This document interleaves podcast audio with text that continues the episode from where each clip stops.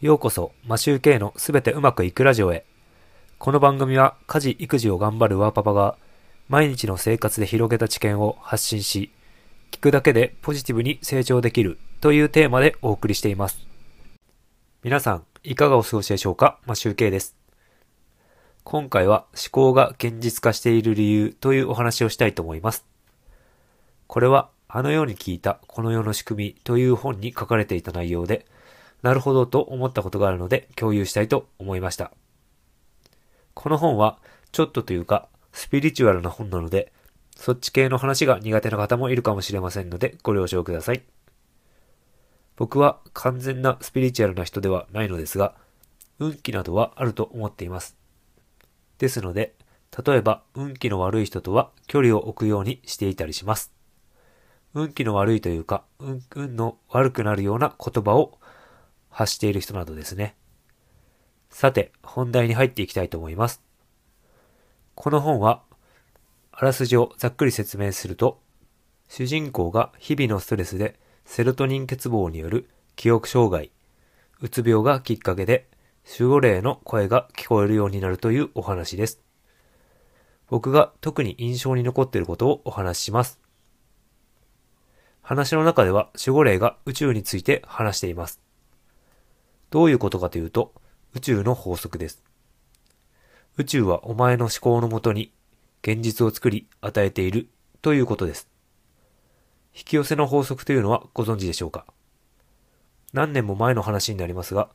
ザ・シークレットという本で引き寄せの法則というのが注目されたことがありました。その引き寄せです。その引き寄せですが、この本では願望は宇宙がそのまま叶えてくれるということなのですが、宇宙は馬鹿正直でそのまま、本当にそのまま叶えてくれるらしいです。例えば、もっとお金が欲しいと思えばそれを叶えてくれるみたいです。僕が興味深かったポイントはここになります。そのまま現実に反映させてくれるので、いいように思えるのですが、例に挙げたもっとお金が欲しいという思考がまずいみたいです。なぜかわかりますか？この思考をダイレクトに叶えてしまうので、もっとお金が欲しい現実を現実に反映させてしまうそうです。つまり、お金が欲しい状態になってしまうので、この思考ではいつまで経ってもお金がない状態でお金が欲しい状態がずっと続きます。面白くないですか？人間ならもっとお金が欲しいと思ってしまうのが当たり前のような気がします。他に例を挙げると、円滑にコミュニケーションが取りたいと思えば、円滑にコミュニケーションが取りたい現実を作るので、つまりはコミュニケーションが取れていない状態が出来上がります。ギャンブルを例にすると分かりやすいかもしれません。欲を書いて一発当てたいと思えば、一発当てたい状態、つまりは当たらない現実になってしまいます。お金に余裕があるときは、私には余裕があると思っているので、だから余裕がある状態が続きやすく、もっとお金が欲しいというときは、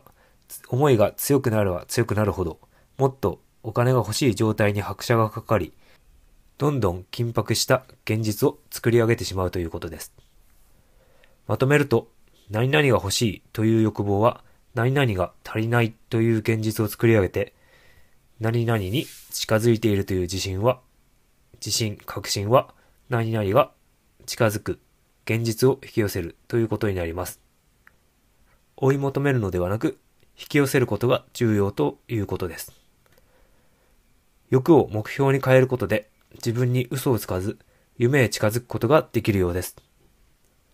僕はなかなか面白いと思って読んでいたのですが、